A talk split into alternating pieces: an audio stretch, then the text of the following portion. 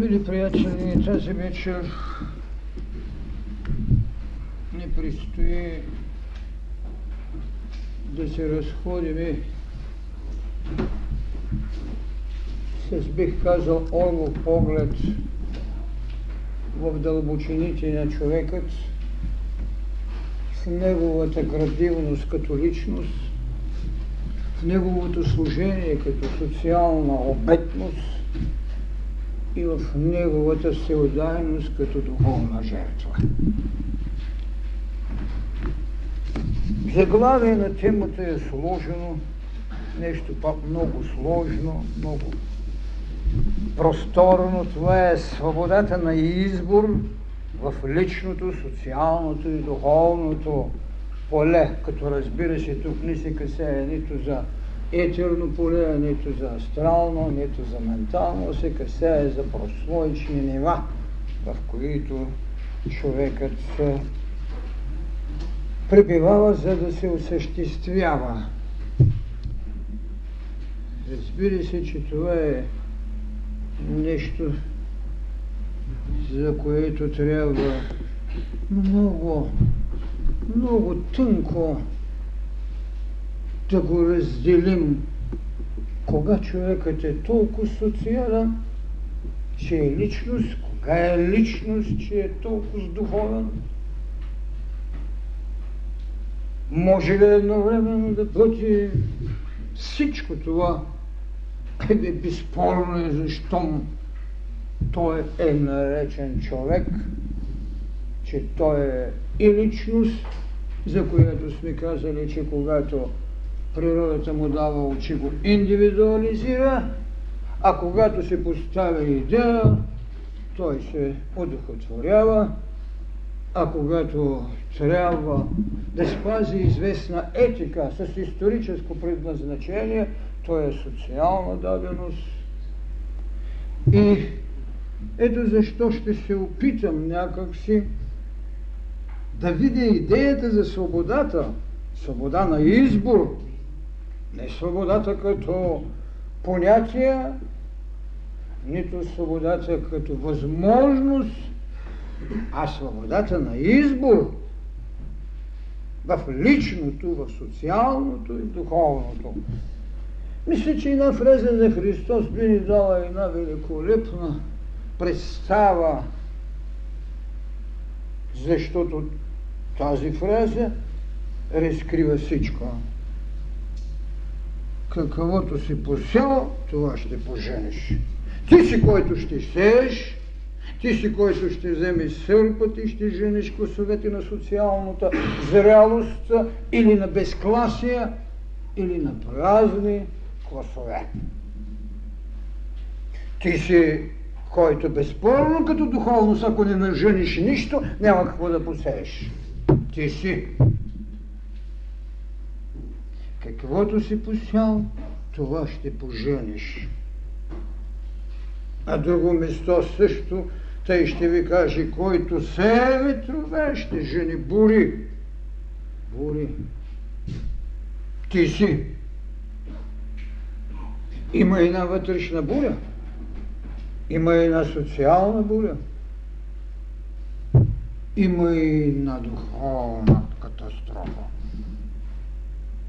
На друго место, където бих могъл да ви посоча един интересен също тъй двобой между това свобода на избор. Това е един момент, когато човекът отива при оракулът, а не при себе си. Отива при оракулът, за да чуи за себе си. И тогава имаме конфликта между оракулът, т.е. чуждото мнение или чуждото прозрение, а не личното ви познание. Това е също един страшен конфликт в културата на човечеството, в историята на човечеството оракулът и човекът. Един проблем, който не знам защо ни го поставят. Страх ги от оракули ли, или пък няма достатъчно себеличност, да не могат да се срещнат с оракул. Оракулът, общия този, ако щете, като институция, която стои в съответните религии, риши, пророци, сибили, авгули, какво ли не щете?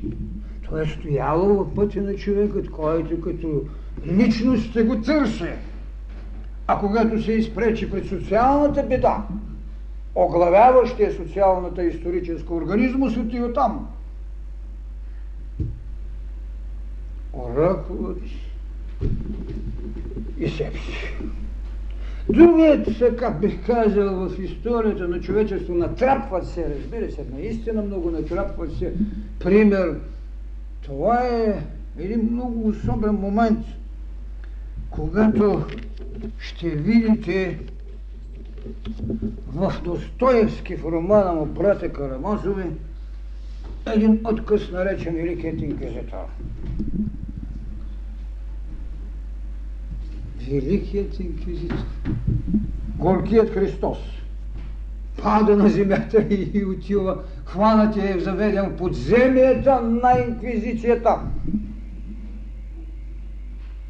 Защото какво? Развръщава верующите с право на свобода. И там ще ви каже така. Велики инквизитор ще си прави мухабет с Христос и му казва, ти знаеш ли, хората са слаби и товарът на свободата ги прави нещастни. Зато и ние ми даваме свобода с лъжичката на причастието. Къде е там големият конфликт? Личност, която е станала социална реалност в милиони души. Личност, която е прерасла от социална идея в духовно пътешествие, идея за любов и простение. Личност, която е всичко. Къде е недоразумението, къде се разминават в този епизод. Разминават се в тайната, че не може да се разбере от това, което е социалност в личността. Когато не може да схвани вижте пореви, тогава тежи. Тежи и става знаменател на някакъв числител, наречен учител, наречен дух, наречен какво ли не. И цялата социална общност в ниските си пътешествия става знаменател. И виждате тогава как единици са правили нещо и другото го дърпа, дърпа и до края на краища дори се загубят единиците. Ей това не могат да разберат, което наричаме мистика на спасението в сравнение с потребата за хляб. Истината за хляба истината за хляба е по-властна от мистичната идея да бъде свободен. Много е ефтино това, като ми дават характеристики. Свободата е... Какво ще ми каже един Пол Сартър? Свободата, това сте вие. Без нея не можете. Е, хубаво да не могат, ама могат. Вижте какви така поне ми хрумнаха три голями епизода в световната пътуваща човешка душа. Да сееш, да жениш. Страшното нещо. Да не можеш да си достатъчен за себе си, за да отидеш при оракула. И в края на краищата да не си разбрал идеята за мистичното избавление от тежестта на материята, защото по-истински и по-жестоко тежи хлябът. Така аз гледам на тази проблема, поставена ми свобода на избор, лично, социално и духовно отношение, а иначе мога да ви изредя какво казал господин Декарт, какво казал Шопенхауер, какво казал Кант, какво казал Пол Сартер, какво казал Макс Вебер. Хубаво, нека си ги казват, но много са далече от това, което е. Хубаво е, това е упражнение на ума, който фактически е нещо много велико, много потребно. И мисля, че миналия път ви казах, страшното в много сферата, която блентира питието на личността, на социалността и на духовността. Вътре, в тази нова сфера, умът се прави своята ризница. Там се живурка. И кой е лъзи, който може да наруши тази нова сфера? Висшите пробудности е смущават. Нишите са доволни. И тогава някой ще пусне стрелата на Зеса. Ще те изстреля, да да пробие, да направи един отдушник, да даде право на духа.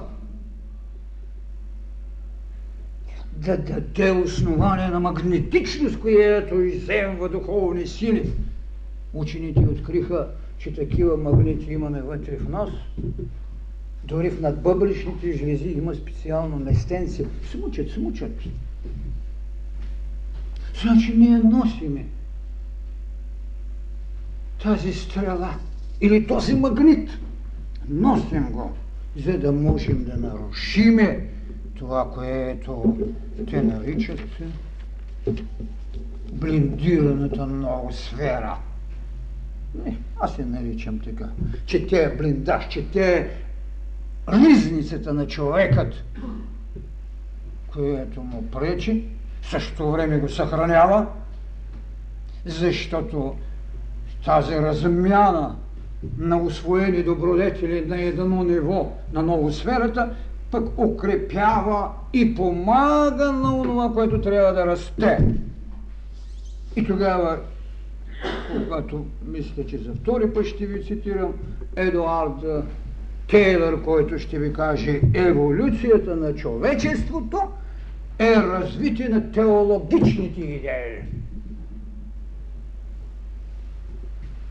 То може би за първите периоди има известна пълнота и верност, но човечеството излезе от новосферата, когато удовлетворено от вярата си започва да расте с ума си защото голям е плод на изкуството, а до известна степен и проницанието в областта на науката се дължат на новосферните възможности на човека, подсказани му от вярата.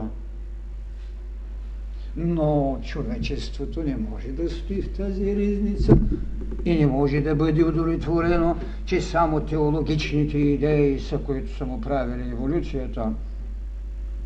Това е така, защото чрез религията той изгражда кумир, а чрез науката не. Защо? Защото науката може да бъде опровергавана, както стана след хиляди години с така наречената геоцентристка теория на Птоломееци.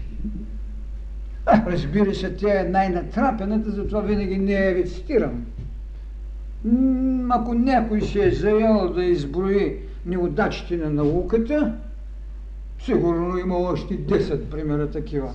Но никой не се е наел да изкаже неудачите. Не, а това, което като формула съм ви казал. Религиите пълно стареят и дълго стоят стари. Следователно и те са един тежък воденичен камък на земното притегляне. Трагедията е на лице. Само, че за религията е нужен един, за да направи бунт, а за науката са нужни стотици хиляди, които са градирали познание, за да може някой да събори алтари или комири, като така нареченото право на атомът и правото на геоцентризмът. Там трябва да имате напластяване, защото там трябва много сферата да вземе участие, а в религията вярата. Ето защо в едното трудно се върви, а в другото дълго се стои. Така че, когато Тейлър казва в радата си, че това еволюцията се дължи на развитието на теологичните идеи, има основание, но не е нещо, което трябва да стане мото на бъдещия живот. Така идеята за свободата почва да се различава, защото под различни формули някой я упражнява и от нея изважда. Затова ви казах случая с оракулът и с личното съзнание. Една телепатия ще опровергава на едно, разбира се, съвсем по-низко ниво. Това, което се нарича оракул. И ще ви освобождава от тунелите на времето, в което и култура, и религия, и свобода, и в изборът на личното ви поведение, на социалното ви приложение и на духовното ви откровение ще дават. Трябва наистина човекът да бъде пригоден към това, което наричаме тунел на идеите. Това, което трябва да идва. На какво трябва да бъде пригоден, за да може да я приеме? Съществува свобода на енергията. Нямаме отработен организъм, за да я приеме. Тя съществува. Мирова енергия съществува. Оформила у нас и познанието, и отрицанието, и вярата, и безбожието. Значи съществуват. Тогава изборът на личността е което ще определи към коя социална даденост тя ще вибрира в хармония и кои идеи ще го информират, за да получи по-висше поведение в историята, така както един Ничи ще я градира. Ничи ще ви градира историята като монументална страна, която е плод на волята. Защо? Защото той е сторонник на тезата воля за власт. За разлика от Шопенхауер, волята като представа за живот. За власт. Следователно, идеята, че волята е която пулсира, която изгражда история, той ще я нарече какво? Това е монументалната тайна или това е монументалната страна на историята. Другата съставка на историята той ще нарече тази, която пази историята традицията, антикварността. Това е другата страна на историята. Вижте как са сплетени. Воля за действие, изграждане, монументалността. Традицията като антикварност или антика, която ви пази това, което се събра в музей. И третата страна това е страната да искаш да се освободиш. Да искаш да се освободиш. Какво значи това? Критичност към това, което е заобикаля. Критичност.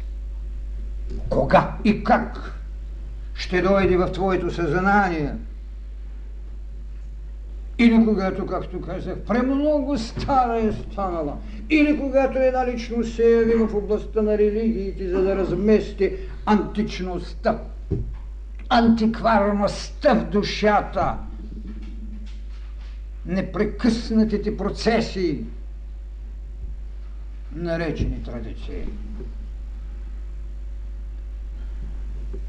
И да излезе една нова воля – която започва да прави пулсации, която сублемира в величина. Душевности и духове, за да се освободи от всеката неве. Така че Този избор с идеята за свободата трябва да бъдат уловени в плана на разумността, за да бъдат приложени в личност, нация, в всемирност. Кога човекът се може с толкова много изтънченост да разбере кое е отживяло времето си. Социалната общност много трудно се ориентира, колкото и голями да са прозорите на нейният храм на социално живеене. Личностите могат да бъдат доброволни жертви, похулени или възхвалени, но обикновено похвалени, защото нарушава това, което наричаме антикварност. И критичност. Личностите могат, а духът е, който трябва да ги осени. Тогава кой има право на избор? Някой може да направи избора си заради съхранение на личност. Това е идея за егоцентризъм, който е имал стойности в далечни времена. Друг може да направи избор за себе си, за да се пожертва за една социалност. Това бих нарекал институциите, които отговарят по седмия лъч, по първия лъч. Това са институциите на държавните водители. И трети може да получи това, което наричаме харизматичния дар, свръхестествения дар. Не е важно дали е свръхестествен или е последователен. Важно е в лицето на личността да се излее една благодат. Това е харизмата. Една благодат и да извърши едно предназначение, което социалната общност освоява и тръгва да го прави. Или социалната общност като втора поредица ще намери фермента, за да направи ферментацията си и да излучи оная пяна, която джибрите дават, за да се познае, че почва да ферментира смачканото грозде, за да ви даде вино. Или само дарението на това, което наричаме духовното. Вижте колко възможности има, в които човекът, макар и в целостта на една социална даденост, може да потърси своя върх и да поведе. Или духовната харизма, която открива нови хоризонти. И така, идеята му е да се пази от отговорностите, които трябва да поеми, да се пази, ако не може да ги осъществи. Не, че не е имало сполуки. Винаги е имало несполуки. Достоинството се е криело в това, че този, който е водил, поема отговорността.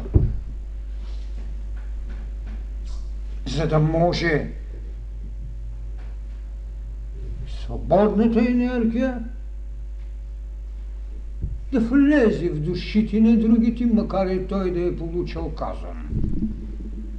Защото неговата същност е да принесе жертва заради социалната общност.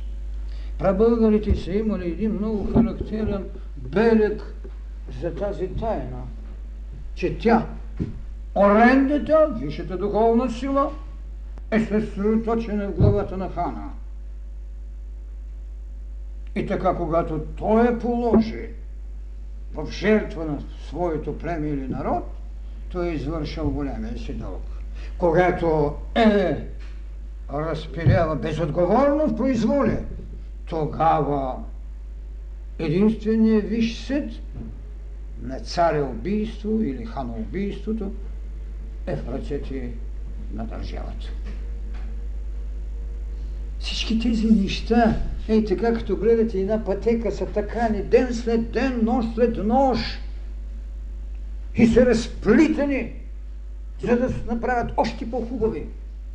Защо? Защото има зрелост, потребна заради развитие. Така че когато Пенелопа през дена тъче, през нощта разтича, ей това е вършила. Докато съзве, докато се върне Одисей и им даде голямия лук, за да се упражнят кой ще изстреля, за да е, бъде кандидат жених. Когато Димче Либилянов ви каза през дена неуморно изграждам, през нощта без поща да руша, ето го къде е. Свобода. Иначе, вие ще намерите какви ни нещете и други предпоставки, за да характеризират свободата, един Рузвелт, да, не, разбира се, не Франклин Рузвелт последният, ще ви каже за четирите свободи. Свобода на слово, свобода на изповедание, свобода от бедност и свобода от страх.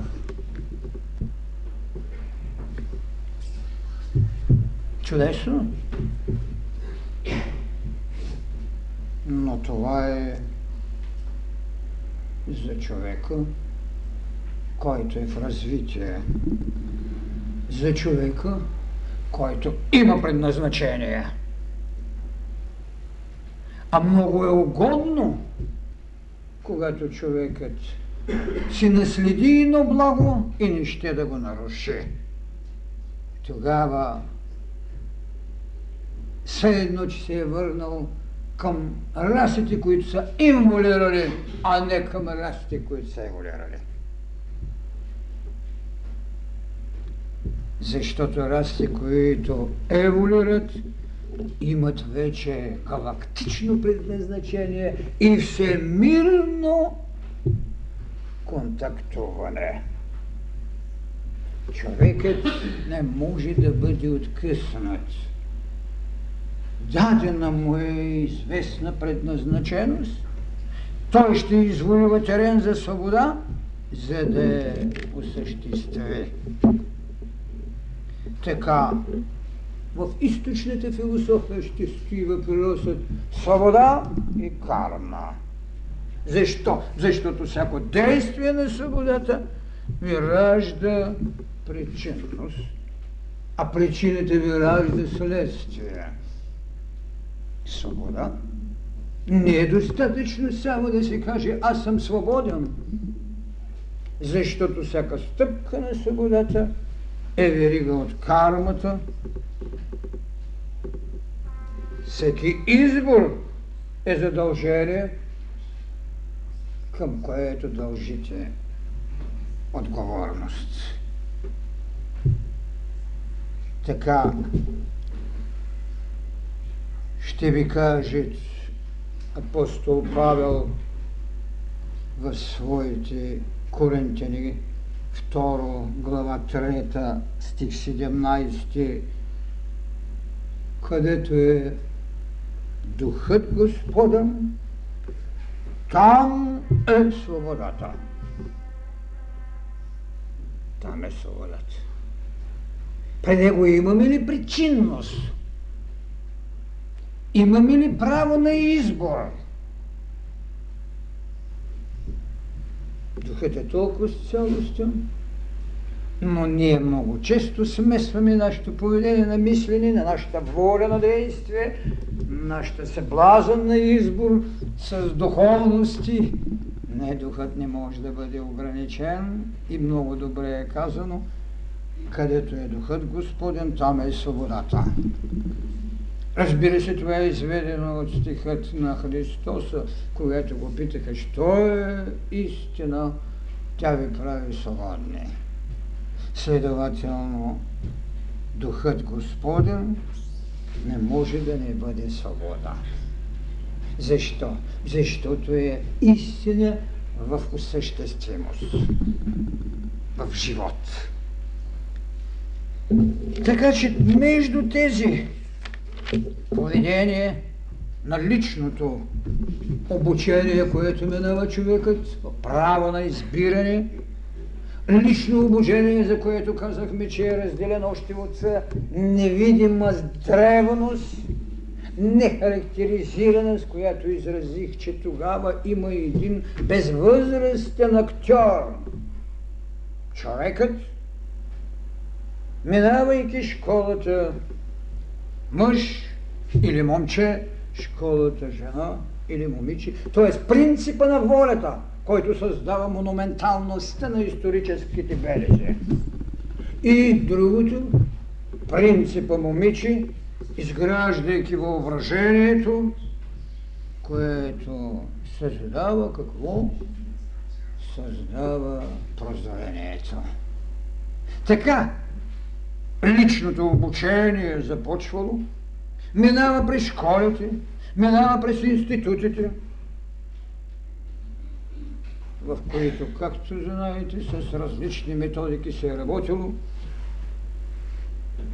Разбира се, че за да се излезе из материята, най-голяма потенция получава волята, за да може материята да стане възприемчива и тогава въображението, това, което много често и сега става, да овладее пространство, да овладее материя и да роди идеи. Тук имаме право на свобода. Личността ще си избере това, което нейната будност е стигнала. Социалността е сбор от това, което са могли всички в единството да стигнат. Нишето ще се възема, висшето ще бъде притеглено надолу. Ужасът е, когато този знаменател почва да прави числителят нула. Имало ли е застой в човечеството? Не толкова застой, отколкото липси на еволюция. Когато една коренна раса е изчерпила енергията за своята еволюционна даденост, тя спира. Тук ще се върнем и да кажем заникът на боговете или заникът на Запада. От Шпенглер, който ви казва, ето изгривът на историческите личности, общества и прочее, ето тяхното плодне, ето тяхния заник. Разбира се, че тези голями историци са извадили живото на пулсацията, но въпреки всичко усетили са онова, което е плод на социалната реалност, онова, което наричаме исторически организъм, което безспорно има своите изгреби, своите пладнита и своите свечерявания. Значи имаме моменти, когато едни култури в един цикъл от време, период, те просто стават мъртви. И ако ние имаме едно величие, българите, които сме основали не по-малко от 3000-4000 години в светът, това е, че нас не можаха да не гледжосат никой. Не сме били определени бързо да завършим. Представете си каква генетична даденост, какви магниците имаме вложени в своите гениталии. Защото и този проблем е също въпрос на свобода. Един Фройд се опитва там да чувърка. Човека даде много, но не му стигна една идея. Идеята за прераждането. Представете си, цели институции се отидаха, цели школи се простиха със своите си. Но търсенето, освояването и прилагането на свобода заради лично, социално и духовно битие, продължава и ще продължи. Тогава разбираме защо известни религии излизат на преден план. Тогава ще ми извините, когато казвам, че секции нищо не правят. Те просто се дъвчат. Акумулират без да имат енергии. Напомпят ги от някъде с нещо, свалят небесата, те си стоят и така. Ще много голямо е тази същност за свободата в приложност на личност, в приложност на социални формации, на духовни постижения, култури, култури. Личната култура на човека не може да кажем, че е вързана за целостта на културата. Но без нея тя не би била.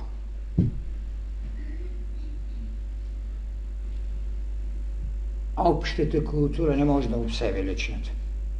Но общата култура е тете, плод, листа на дървото на личната култура. Никой не може да каже, аз дойдох да дам това и това. Да, ако има кой да ти приеме. Ето защо три, три столетия Христос бродише, гонен, в катакомби, на лови. Но идея за свобода, идея за свобода от страхът, идея за свобода от бедност в душата. Защото можете ли да се представите какво посели в душата един Христос на хората? Няколко голями идеи, които ги нямаше. И колко, бих казал, прахоляци от миналото трябваше да изхвърли от душите и да заточи тяхните каменни божества. Представете си го това нещо за да видите тогава личната свобода на този пратеник, какво нещо направи. Размести, създаде нова игра на шах. Казваш, че съм цар. Не, моето царство не е от този свят. Но ти казваш, че съм цар.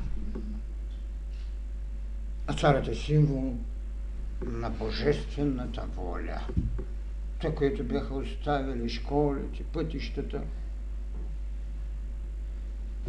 И виждате тогава, че тази индивидуална свобода не е притежание на голямата култура. Онова, което като социална даденост трябваше да я усвои, го направи. Разбира се, гостува на всички континенти, но не и на всички души. А не е имало по-съвършено от това, което даде Христос. Независимо от многото концепции, които имат източните религии, много верни неща, но никой не е дал повече, отколкото той даде. И все пак има души, които го нямат. Свобода. Как трябва тогава тази лична свобода да гостува в социалната даденост на историческото време? Кое не е стигнало на човекът? Това, което Велики инквизитор каза на Христос. хората. Хората са слаби и товарът на свободата ги прави нещастни. Това рече Достойски чрез устата на Великия инквизитор. Това рече Достойски на своя народ, който и сега е слаб и не може да понася свобода, без да му дрънчи верига без да има спомен за сибирските полета. Не може картините за душата му. Метани колкото искате в руския народ. Няма народ повече да се е суркал колената пред Божеството и да влаче верига. Това е ужасът. И за това, когато говорим и ние за път на мъдростта, говорим и за тази велика свобода. Затова така бавно вървят. Една бълха скача по 2 метра, но една въшка половин милиметра не може да извърви. Това е трагедията. И никаква обида не е това, че имат мъртви сибирски полета в душите се. А народ беше белязан. Български. Български.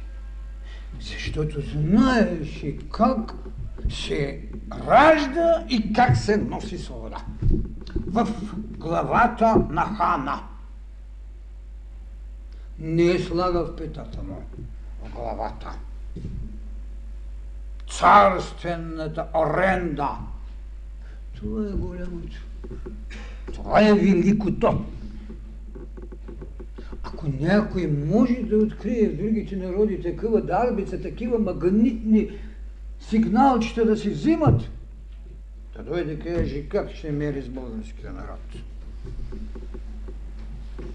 Неизмерима нашата сеизмографна сила на духовност.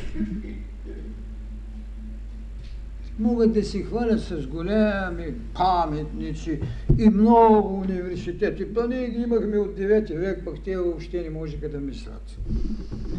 9 век ние имаме два голями университета. Охрид и Преслав.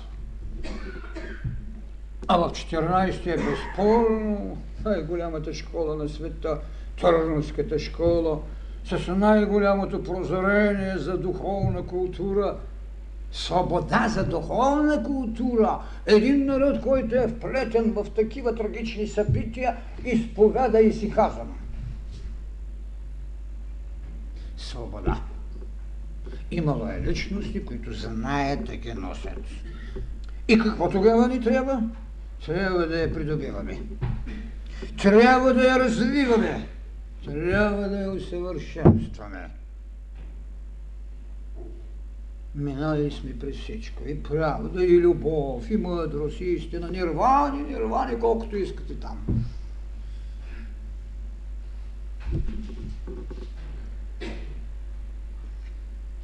Драгоценното е да съчетаете волята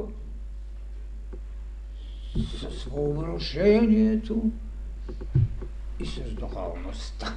Това притежава този народ.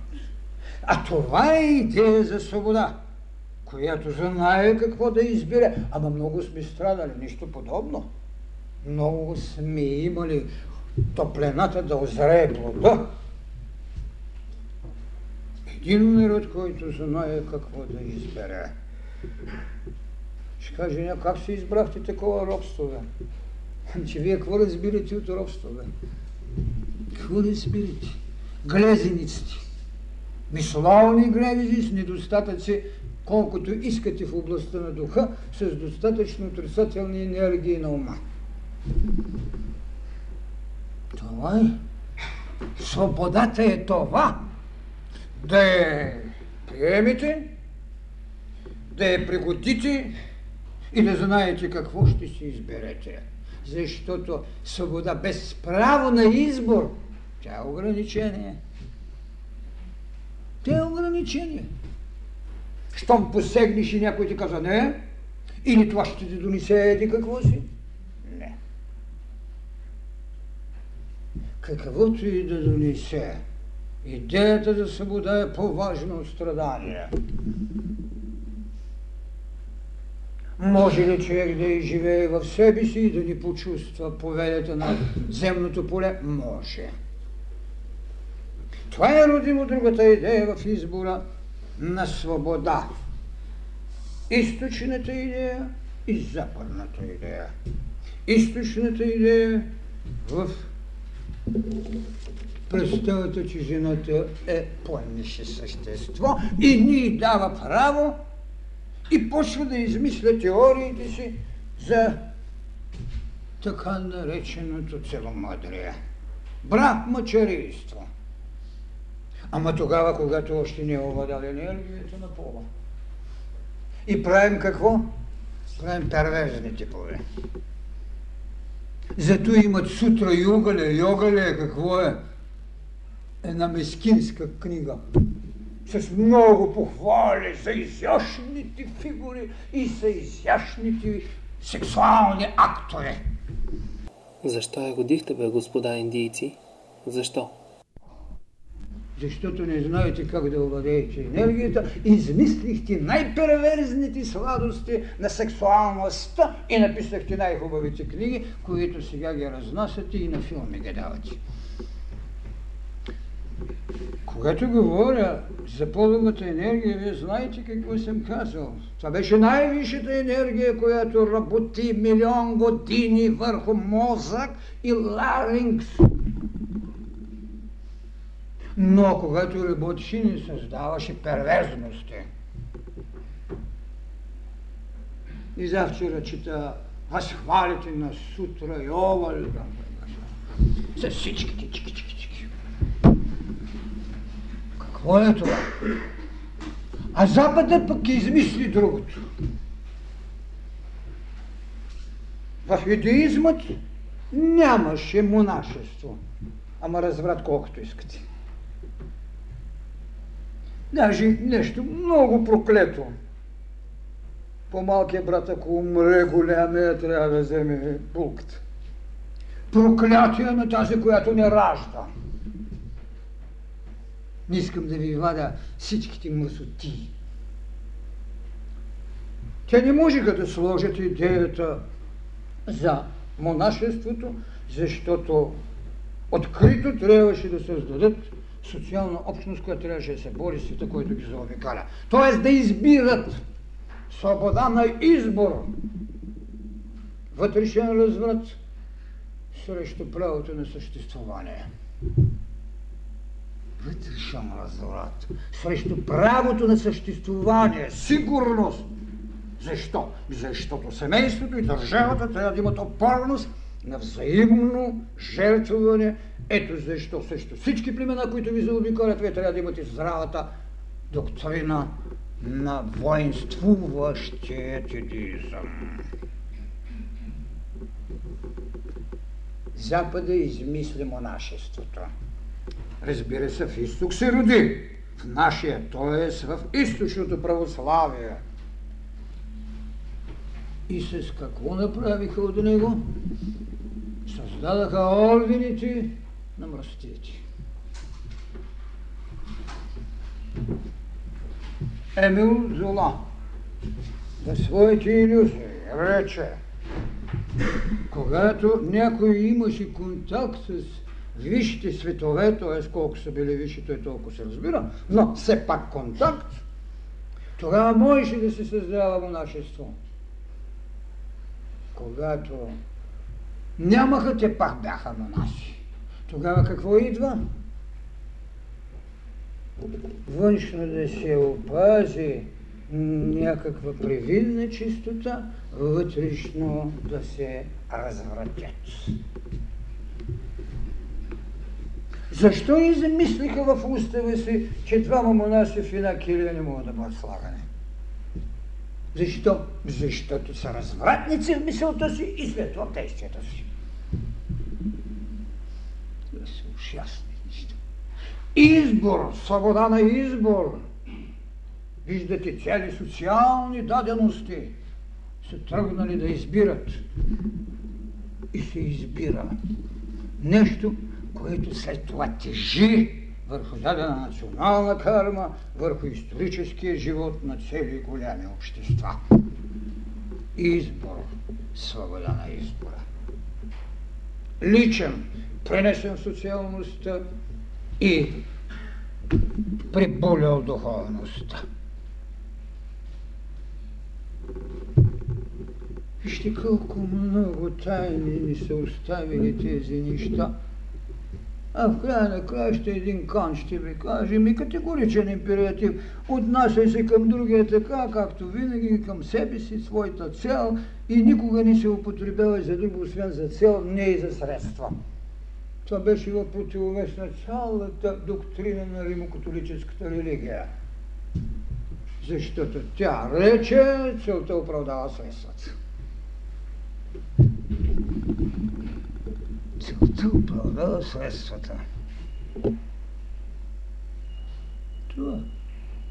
Не знам дали човек може да настръхне, ако си ги представи в реално съществимост тези неща. А от тук ще видите защо има пъплини в еволюцията. Толкова с големи учения, толкова с велики мисли казал един Христос и виждате как го изопачиха. Не рече ли притча за талантите? И какво е ми речи там? Всеки го давам според силите му. На един пет таланта, на друг три, на един само един.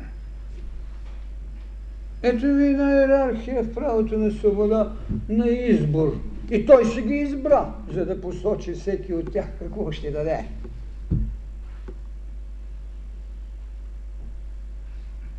Така им даде цялата си тайна.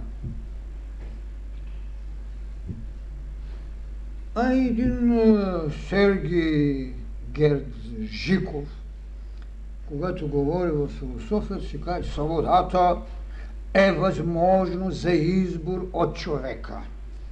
Като животното може да избира. Та нали трябва да е интелектуализира на материята, за да може да избира. По някой път се очудвате. И какво? Човекът отговаря за това, което върши. И той няма оправдание. Свободата принадлежи на невидимия свят на духа. И тогава, що ще отговаря материалния му образ? Щом принадлежи? Защото трябва да има. Може ли и трябва ли да има иерархия на свободата? Тогава всяка доктрина, която изповяда един човек, в нейната възраст за негова пригодност е и на иерархия на свободата.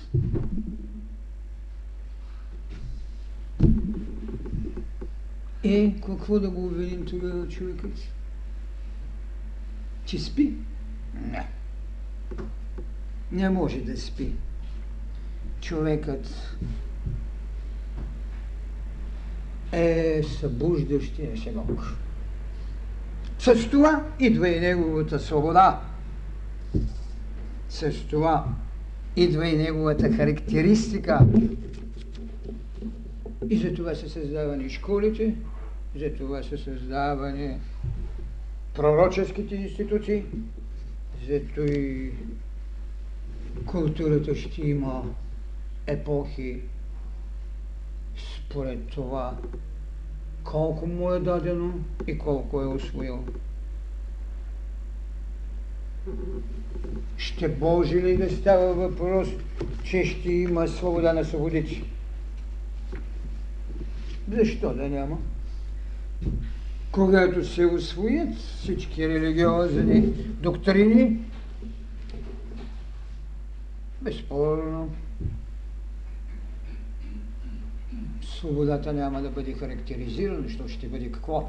Живот. Животът не може да бъде характеризиран. Опасно е някой да характеризира живот. Като противовес състояли смъртта. Но безсмъртието в отвъдността на живота опровергава смъртта. Тогава остава ли му правото да си избира смърт или безсмъртие? Когато стане свободен, той ще има живот, няма що да избира. Еволюцията му позволява избор, но свободата му позволява живот. Тогава ще разберем, че е привършала, когато той живее. И така, много формули има за волята, която разбира се не може да се каже, че тя е основният двигател, макар че тя е, което създава монументалността, както казахме в историята, тя е, което гради от човешките общества това, което наричаме осъществимост защото трябва да се осъществи семейство, трябва да се осъществи племе, трябва да се осъществи държава, трябва да се осъществи духовност, трябва да се осъществи мировост. Плът или безплът няма вече никакво значение, защото този преход е позволен на човекът със свобода, със свобода на прехода. Ама диктува му го висшия закон, Ама той нали гради и дава по нещо в този виж закон. Нали в бъдещето да е той ще определя и смъртта си, и живота си. Той е който ще хвани фигурата изходила всички полета на шахматната дъска. Той е който може пешката, обикновеният войник – безвъзрастният актьор да изведе на противността, т.е. в пазвите на отца си и да каже, ето моята царица. Това е битие. Това е битие, това е приложена воля. Отделен е въпросът на оная воля на Всевишия, който движи цялата битейност и тогава ще кажем за преимуществото на нея. Така, кармата ще загуби своето значение. Така, отговорността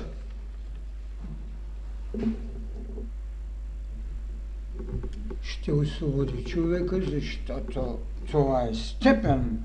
Да събудиш в себе си отговорност, това значи още, че не си съвършен. Иначе няма начин. Защо ще се буждаш? Човек нощим, като се прави равносметка, не ги направи само да се похваля колко е бил добър, ами да види колко така не е бил добър. Съвестта е страш, но идва време да го смените. С какво се свобода? Защото съвестта стои заради това, че някои нямат право да влезат. А когато всеки, който е изградил храма на свободата си има право да влиза, тогава съвестта си отива.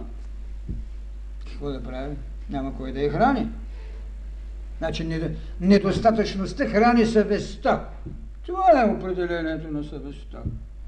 Не е достатъчна чистотата, не е достатъчна свободата, не е достатъчна любовта. Съвестта ми казва, стой. Иначе какво да правим? Щом станат всички тези неща, и Пол Сартър, така нареченият голям магиосник на европейската философия, той ще ви каже какво, че човекът е свободен и чрез всеки свой избор избира и прави самия себе си. Екзистенциума. Това беше. И понеже той беше много свободен, беше си избрал компартията, след като в Москва извършиха големите покушения, взета се освободи още един път и не застана на тяхната теория. Така че по някой път интелектуалността изневерява на духовността. Беше много свободен, беше си избрал, а след това се преизбра с протести, с какви ли не щете, по Сарто има и мочолци. Както и да е. Така. Какво ни остава в този избор? Остава ни иерархия на будността. Кога? можем да кажем, че сме достатъчни на себе си, за да бъдем личността, която може да ражда действията на свободата, която може без странични фактори да бъде свободна. Това е когато сте достатъчни на себе си. Кога? Когато сте схвърлили ризницата на ноосферата.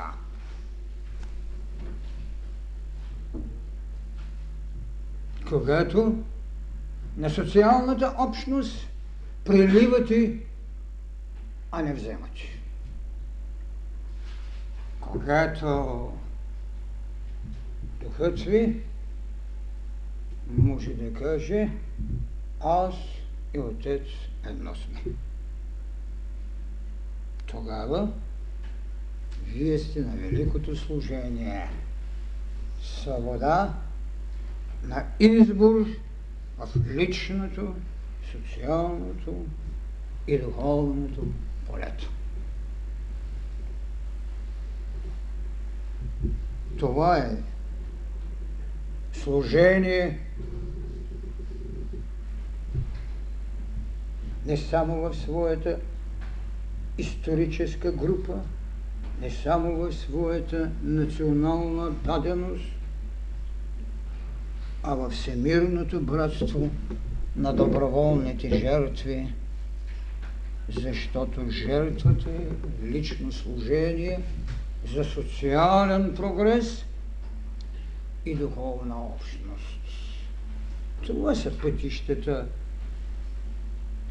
Ето защо трябва да се каже каквото си сял, това ще поженеш. Ако тази свободна енергия не е включи в ръката на сияча,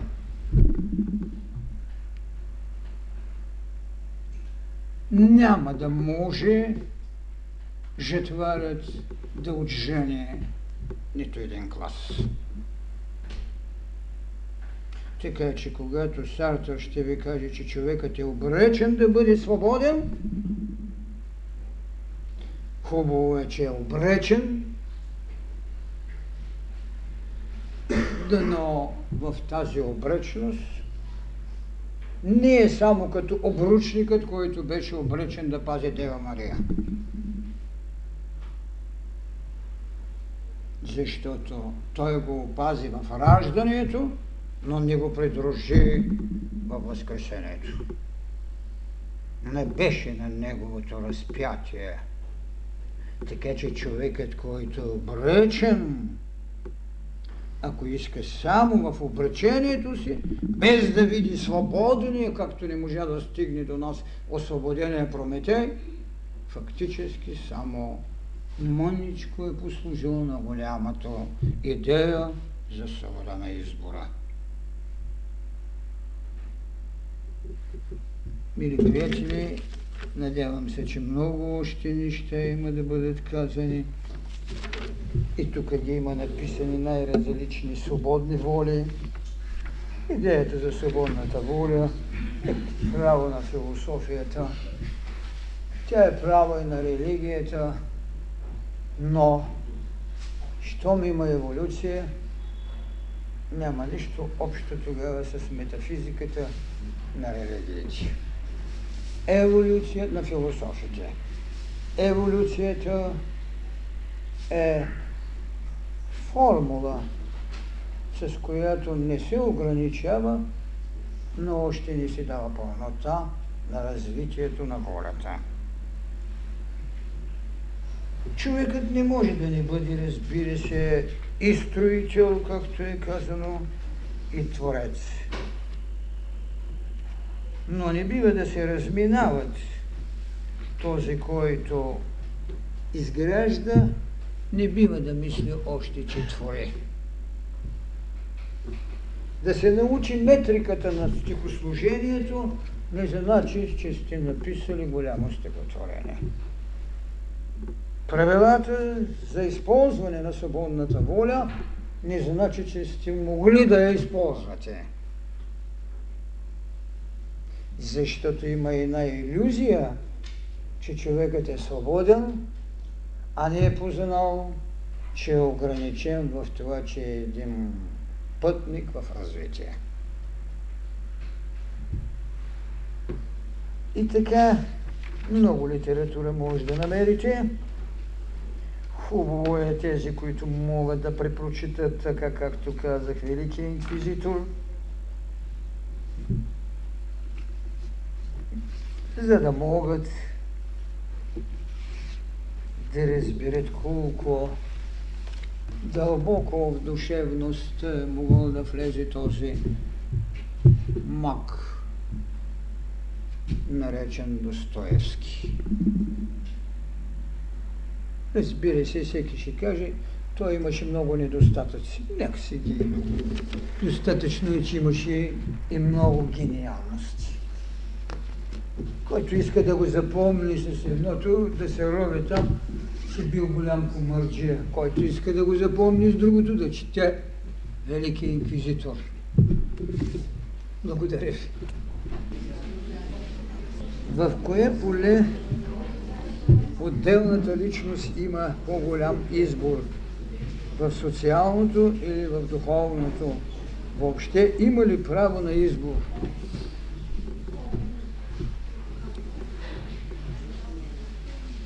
Личността има право на избор в смисъл от уния закони и принципи, които са го довели до едно раждане. Отделен е въпроса, както говоря за този безвъзрастен актьор, наречен човек, в идеята на отца за сътворението му. Дал го е с всичката му свобода, но в изграждането на различните полета е искал да облагороди не само неговата духов, неговия духовен аз, а и онова, което е негова материална дреха, защото това, което наричаме ум, ментал, това е поле на една материя със специална дължина на вълната и вибрация. Това, което наричаме астрал и така нататък, дава му в него свобода да се търси.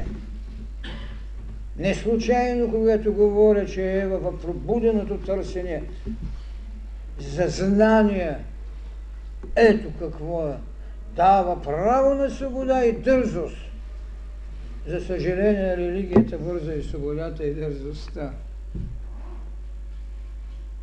А там е вложена. И какво?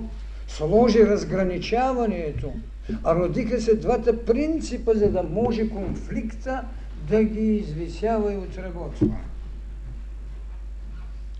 И тогава да получат названието, че са богове, но богове, които още има да се развиват така че им се лага алтар тук на земята, за да могат да се изградат.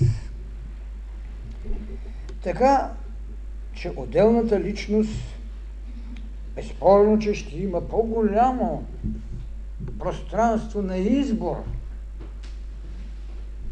от будността, която има социалността, защото социалността е конгломератна, и едно ниво я удовлетворява. Нейният числител е достатъчен, за да може тя и да вегетира, и да твори. За нейния ръст, както има народи, които са давали, ама личности, да, но еманацията на тези личности е общата трапеза на това, което съставлява неговата етничност, народност. Така че личността има право на по-голям избор в смисъл, че може да напусне и да отиде другаде. Но една социалност в цялост не може да се измести. Какво трябва да избере? Ако избере нещо, тогава идва какво? Свобода на личност, която ги води. Това е поведението на еврейския народ под водителството на Моисей. Ама личност, Извежда ги. Една цяла социална група е изведена. Ама личността избра пътя. Отделната личност, която става отговорна за една социалност. Вижте сега как може. Може, може. Една социалност се измества и от действото в пазлите на Египет е изместена. Ама личността е изместена. Така че личността винаги ще има по-голяма. Сега, в духовното поле, ще духовното поле е нещо съвършено друго. Духовното поле на всеки човек е толкова индивидуално. И затова казахме, че човекът е развива се, пътува се Бог. А човечеството ще го следва с цели мамонтари. Затова казваме, че съвършенният човек ще трябва да слиза много пъти, за да сътрудничи. Той може да избира, защото фразата, която ви казах и която е десетилетия отдавна родена, когато сте достатъчни на себе си, нищо не може да ви пречи. Достатъчни. Какво значи? Това значи, че сте цялостен космичен жител. Тогава нищо не може.